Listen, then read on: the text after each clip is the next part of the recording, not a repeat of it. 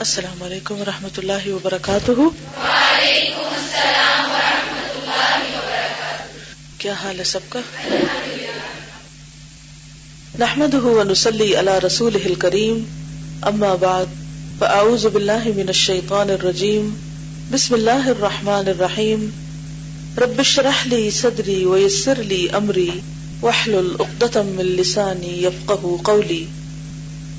امام احمد اپنی مسند میں حضرت قیس بن ابی حازم کی روایت نقل کرتے ہیں کہ حضرت ابو بکر صدیق رضی اللہ عنہ نے فرمایا، لوگوں، تم ہمیشہ اس آیت کی تلاوت کرتے ہو اور بے محل اس کا حکم چلاتے ہو۔ بے محل یعنی بے موقع۔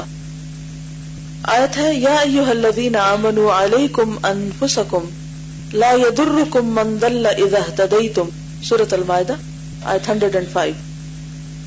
اے ایمان والو، تم اپنی خبر رکھو، جب تم راہ راست پر ہو تو کوئی بھی گمراہ ہوا کرے تمہیں نقصان نہیں پہنچائے گا۔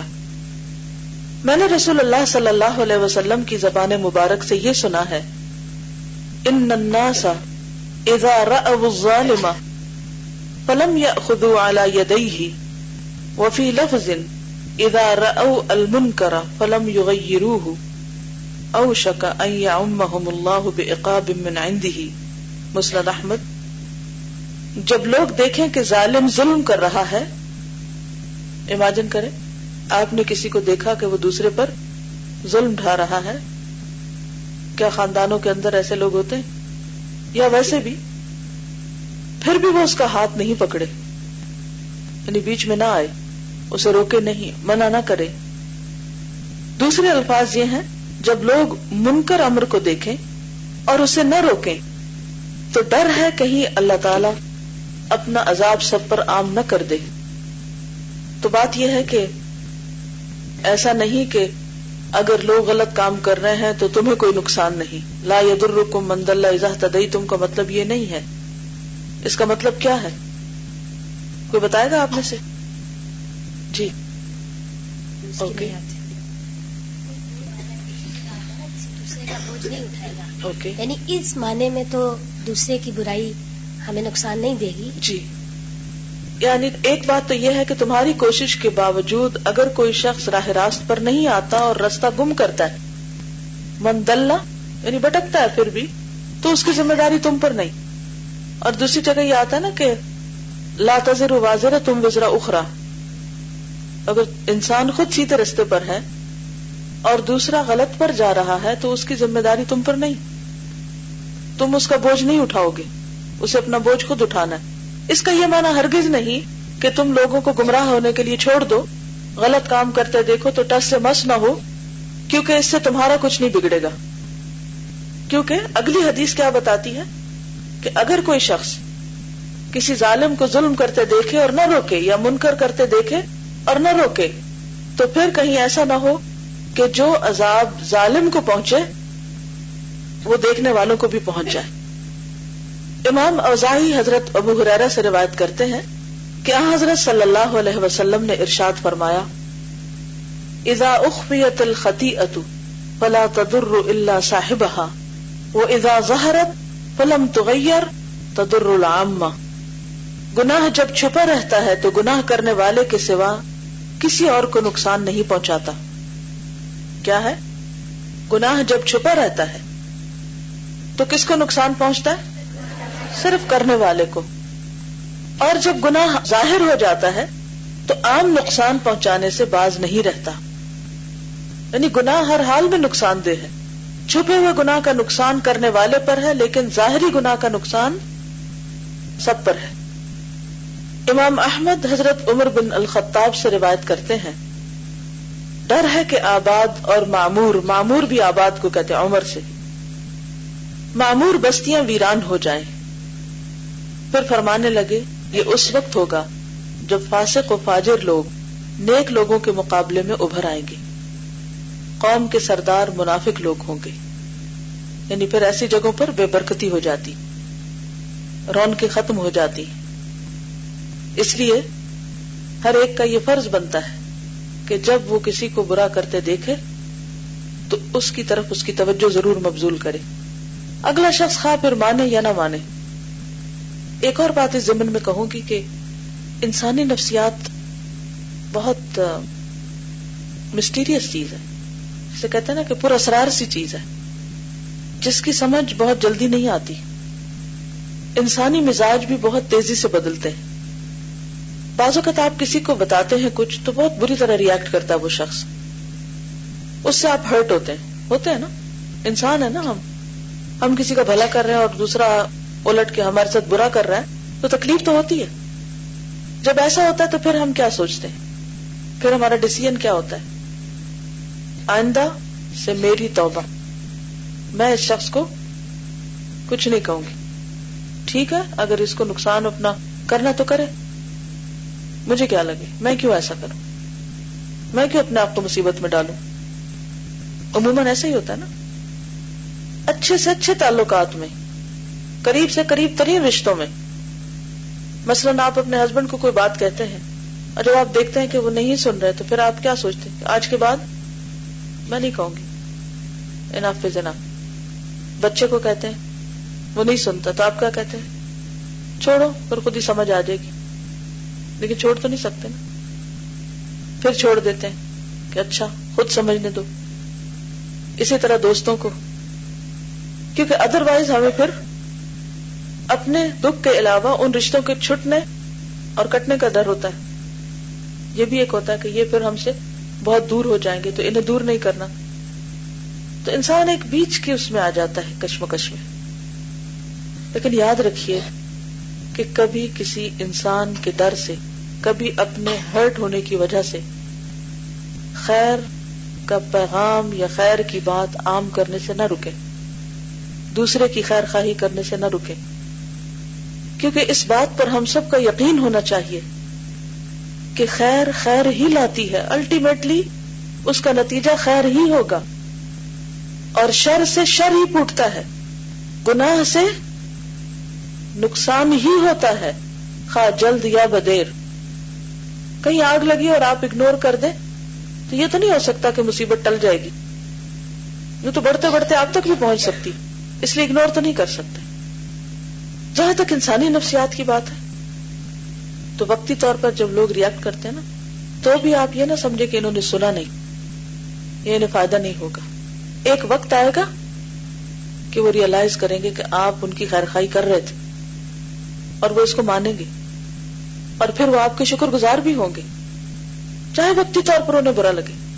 یہ بالکل ایسے ہوتا ہے کہ جیسے ایک انجیکشن لگنے لگتا ہے نا جس وقت, پھر کیا ہوتا ہے, تکلیف ہوتی ہے, لیکن جب سوئی اندر چلی جاتی اور اپنا کام کرتی اور اس کے فوراً بعد انسان کو ریلیف ملتا ہے تو انسان کس کا شکر گزار ہوتا ہے؟ سوئی چبھونے والے کا. انجیکشن لگانے والا نہیں کہوں گی, سوئی چبھونے والے کا. تو بالکل جب آپ کسی کو اچھی بات کرتے ہیں تو آپ یوں ہی جیسے آپ نے اس کو انجیکشن لگایا, سوئی چبھو دی, اور اس نے جب چیخ ماری تو آپ کو بری لگی اور ہو سکتا غصہ بھی آیا, لیکن آپ نے اس کے فائدے کے لیے کیا, تو انشاءاللہ اس کا فائدہ نظر آئے گا. پھر اسی طرح آپ دیکھیں کہ انسان کی فطرت کے اندر اللہ نے خیر کی طلب رکھ دی ہے. بعض اوقات آپ دیکھیں بچے بھوکے ہوتے ہیں لیکن آپ انہیں کھلانا چاہتے تو وہ کھاتے نہیں بلکہ روتے چلے جاتے ہیں. کبھی آپ نے چھوٹے بچوں کو دیکھا کہ رو رہے ہیں, ماں کہتی ہے اچھا دودھ پی لو تو دودھ بھی نہیں پیتے, پھر بھی رو رہے ہیں. وہ ایک خاص اثر میں ہوتے ہیں, خاص طرح کی تکلیف میں ہوتے ہیں جس کو ہم اس وقت سمجھ نہیں رہے ہوتے. تو ہم سوچتے شاید ان کو بھوک ہی نہیں لگی, نہیں بھوک ہوتی ہے, لیکن اس وقت وہ اتنے کمزور ہوتے ہیں کہ اپنی ویکنس پر قابو نہیں پا سکتے, حتیٰ کہ وہ سامنے والے کے اپنے خلاف بھی غصہ کر رہے ہوتے ہیں. They can't help themselves. اس وقت وہ اور قابل رحم ہوتے ہیں. ہم ایسا تھوڑی کرتے ہیں, اچھا نہیں دودھ پیتے نہ پیو, اگر نہیں کرتے یہ نہ کرو, ٹھیک ہے میں جا رہی ہوں. ایسا کوئی نہیں کر سکتا. پھر آپ ایک ہیلا کرتے, دوسرا کرتے, ادھر سے تدبیر کرتے, ادھر سے کرتے ہیں, حتیٰ کہ کوئی نہ کوئی آپ کو رستہ مل جاتا ہے اس کو چپ کرانے کا. پھر وہ نارمل رہتا ہے, ٹھنڈا ہو جاتا ہے, پھر آپ کے گلے آ لگتا ہے. اکثر ایسا ہوتا ہے نا, بچوں کو آپ ڈانٹتے ہیں وہ تھوڑی دیر روتے ہیں, بعضوں کا جواب بھی دے دیتے ہیں, لیکن پھر کیا کرتے ہیں تھوڑی دیر میں پھر آ کے آپ کے پاس لیٹ جاتے ہیں, آپ کے گلے لگ جاتے ہیں. حیرت نہیں ہوتی, یہی انسان چند لمحے پہلے کیا کر رہا تھا اور اب کیا کر رہا ہے. تو پھر کیا انسان لوگوں کے وقتی ریاکشن سے, لوگوں کی ناراضگیوں سے, لوگوں کے غیر مشکور رویے سے اپنا کام چھوڑ دے؟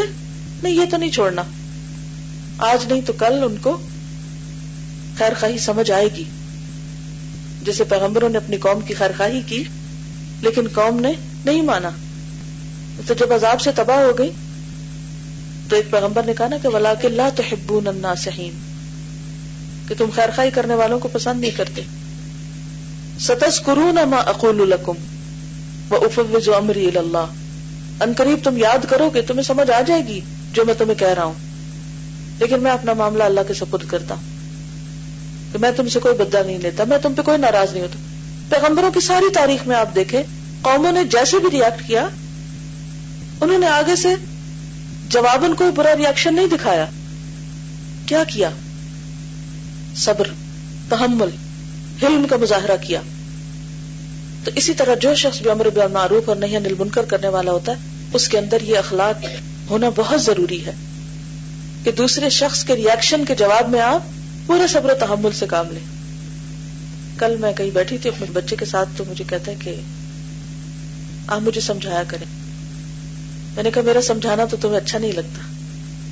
کہتا نہیں مجھے اچھا لگتا. میں نے کہا لیکن میں نے جب تمہیں سمجھایا تم نے ریاکٹ کیا تو میں اب تمہیں نہیں سمجھاؤں گی.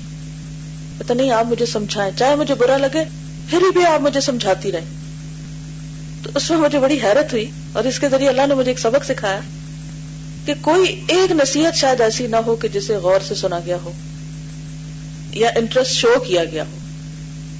تو ایسے جگہ پر نصیحت کرنا اور ایسے شخص کو سکھانا کس قدر مشکل ہو سکتا ہے کہ جس کو آپ بتا رہے ہو اور وہ جواباً ایسا لگے جیسے سن ہی نہ رہا ہو، اور پھر جب آپ بہت تکلیف اٹھائیں پھر اس کے بعد آپ خاموش ہو جائیں تو پھر بھی وہ شخص چاہے کہ نہیں چاہے میں قبول نہ کروں لیکن مجھے سمجھا. تو یہ کیا ہے؟ خیر ہے نا اندر، لیکن ہم اسے نہیں لے پاتے، ہم گھبرا جاتے ہیں، ہم پریشان ہو جاتے ہیں اور ہم کہتے ہیں کہ بس اس سے زیادہ نہیں ہو سکتا. یہ چھوڑ تھوڑی دیتے. بچہ اگر کھاتا نہیں ہے تو ماں چھوڑ دیتی ہے، اس کو پتا ہوتا ہے اگر وہ دوا نہیں لینا چاہتا تو ہم چھوڑتے نہیں ہیں. لیکن بچہ اگر نصیحت قبول نہیں کرتا تو ہم کیا کرتے ہیں؟ فوراً چھوڑنے کی سوچتے ہیں. ٹھیک ہے، ہمیں اپنے طریقوں، اپنے رویوں اور اپنے انداز پر ضرور نظر رکھنا ہے. ایک طریقہ پھر دوسرا پھر تیسرا پھر ایک طرف سے پھر دوسری طرف سے. اب دیکھیں شیطان کیا کرتا ہے، شیطان کیا کرتا ہے، ہر طرف سے آتا ہے نا، ہر طرف سے آتا ہے، وہ تو نہیں تھکتا. ہم کیوں تھک جاتے ہیں؟ ہمیں بھی تھکنا نہیں، انتھک محنت کرنی. کوئی پسند کرے یا نہ کرے دوسرے کو اچھی بات بتاتے رہنے، سر پہ سوار نہیں ہونا، کیونکہ حکمت ساتھ ہی ہے.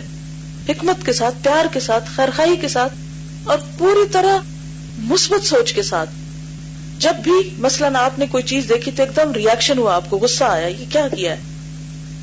مثلاً آپ بچے کو ہوم ورک کرا رہے ہیں، آپ اسے سکھا رہے ہیں اور آپ اسے کہتے ہیں اچھا یہ لکھو، جب اس نے لکھا تو آپ کی ایکسپیکٹیشن کے خلاف تھا، پھر ریاکشن کیا ہوتا ہے؟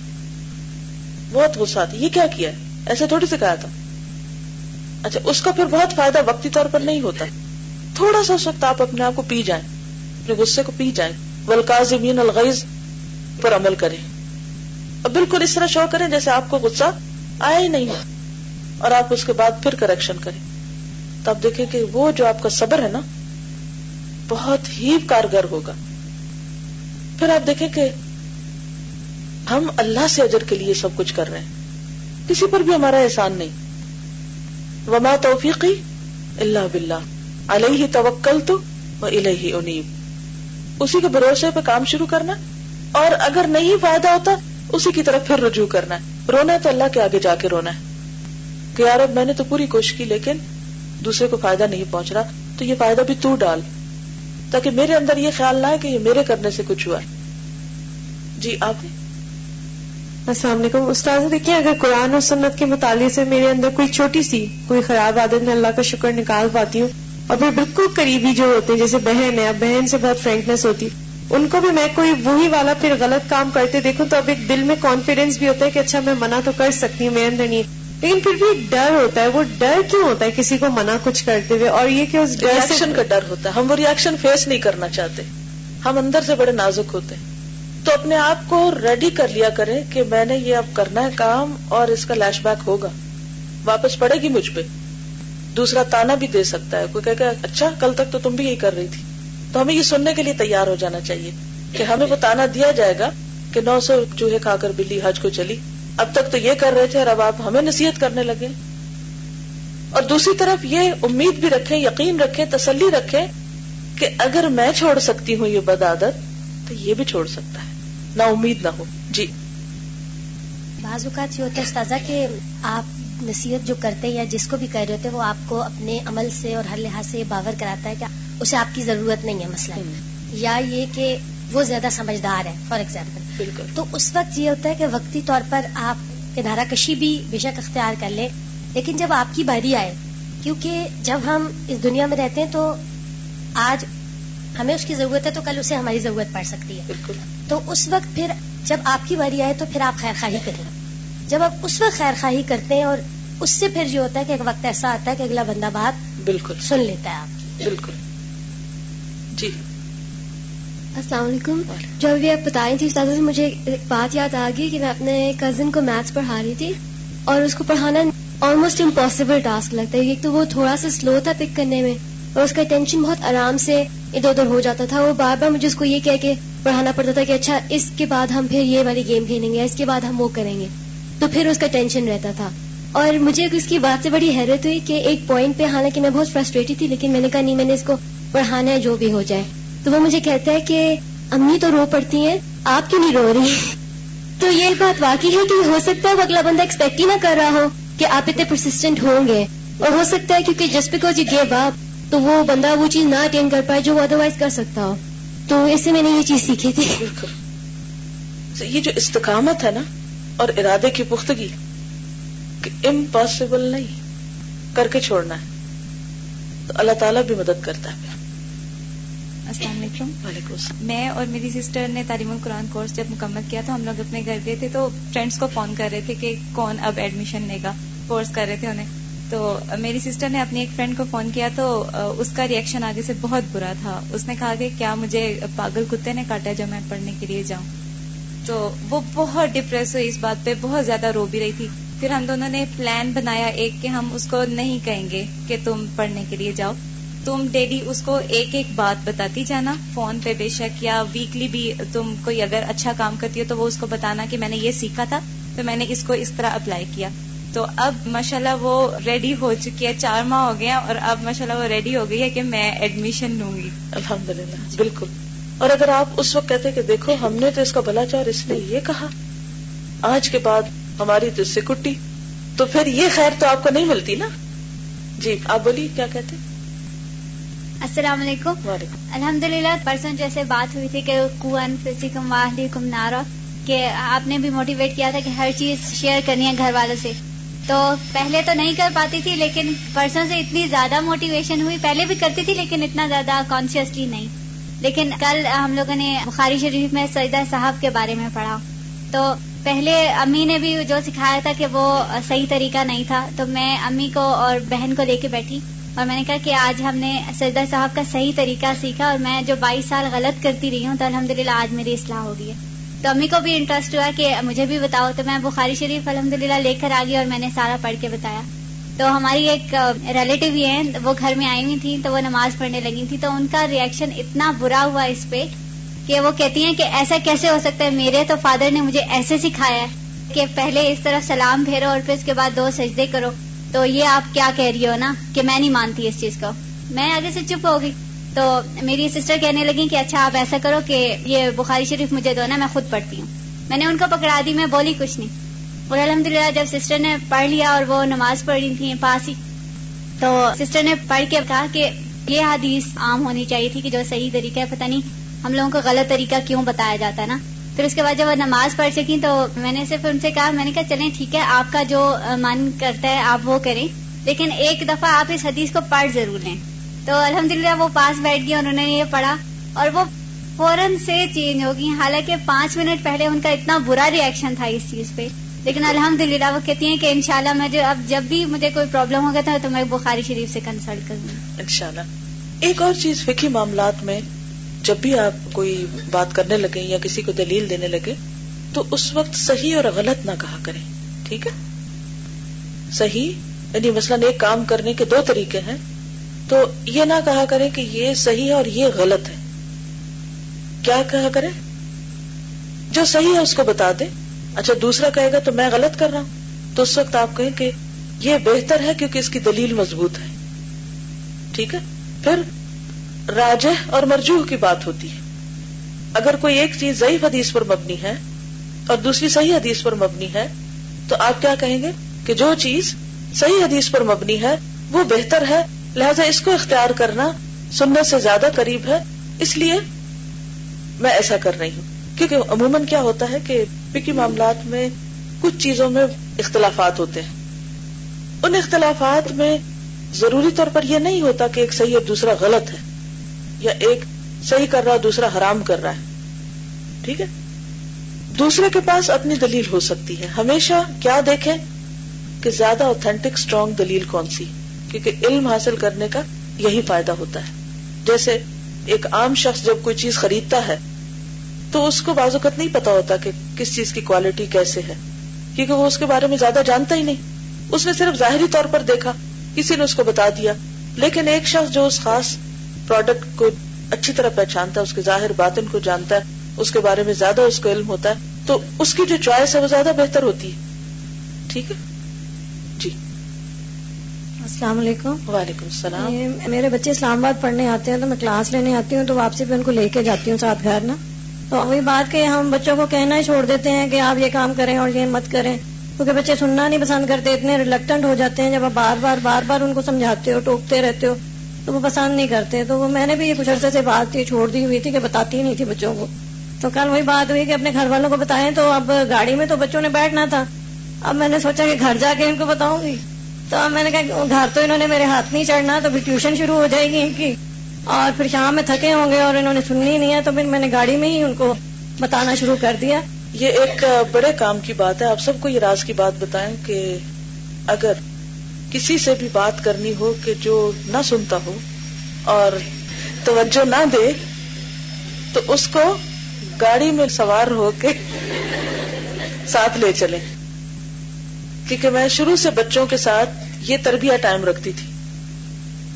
اس طرح بچوں کو شوق ہوتا ہے نا، چلو سیر پہ چلیں، چلو آئس کریم کھلا لیں، چلو یہاں لے جائیں وہاں لے جائیں. تھوڑا بہت گھر سے نکال لیا، وہ چھوٹی سی جگہ پہ پھنس جاتے ہیں. اب تھوڑی دیر تو وہ ادھر ادھر ہوتے ہیں، لیکن پھر آہستہ آہستہ بات کرنے لگتے ہیں، پھر سننے بھی لگتے ہیں. تو یہ ایک بہت زبردست طریقہ ہے، اور میں سمجھتی ہوں کہ جو مائیں اپنے بچوں کو اسکول چھوڑ کے آتی ہیں، لے کے آتی ہیں، that is the best time. کیونکہ اس وقت لمبے لمبے ٹریفک کے اشارے بعض وقت ملتے ہیں، بعض وقت تھکے ہوئے ہوتے ہیں. تو ان کے ساتھ اگر ان کو کوئی کہانی سنانے لگے، کوئی بھی بات، تو ان کی لسننگ کافی بہتر ہوتی ہے بنسبت اس کے کہ وہ کہیں گھر میں ہوں اور پھر آپ وہ ایک دم اٹھ کے چل پڑیں، یا کوئی اور آ جائے، یا کوئی ٹیلی فون بیچ میں آ جائے، تو وہ پھر اتنی کنسنٹریشن کا ٹائم نہیں ہوتا. تو وہ اسمالسٹ روم ہے تبلیغ کا، جسے آپ تبلیغ اسٹوڈیو کہہ لیں، جس میں آپ اچھی طرح بچوں کے ساتھ بات کر سکتے ہیں. تو اس موقع سے خوب فائدہ اٹھائیں.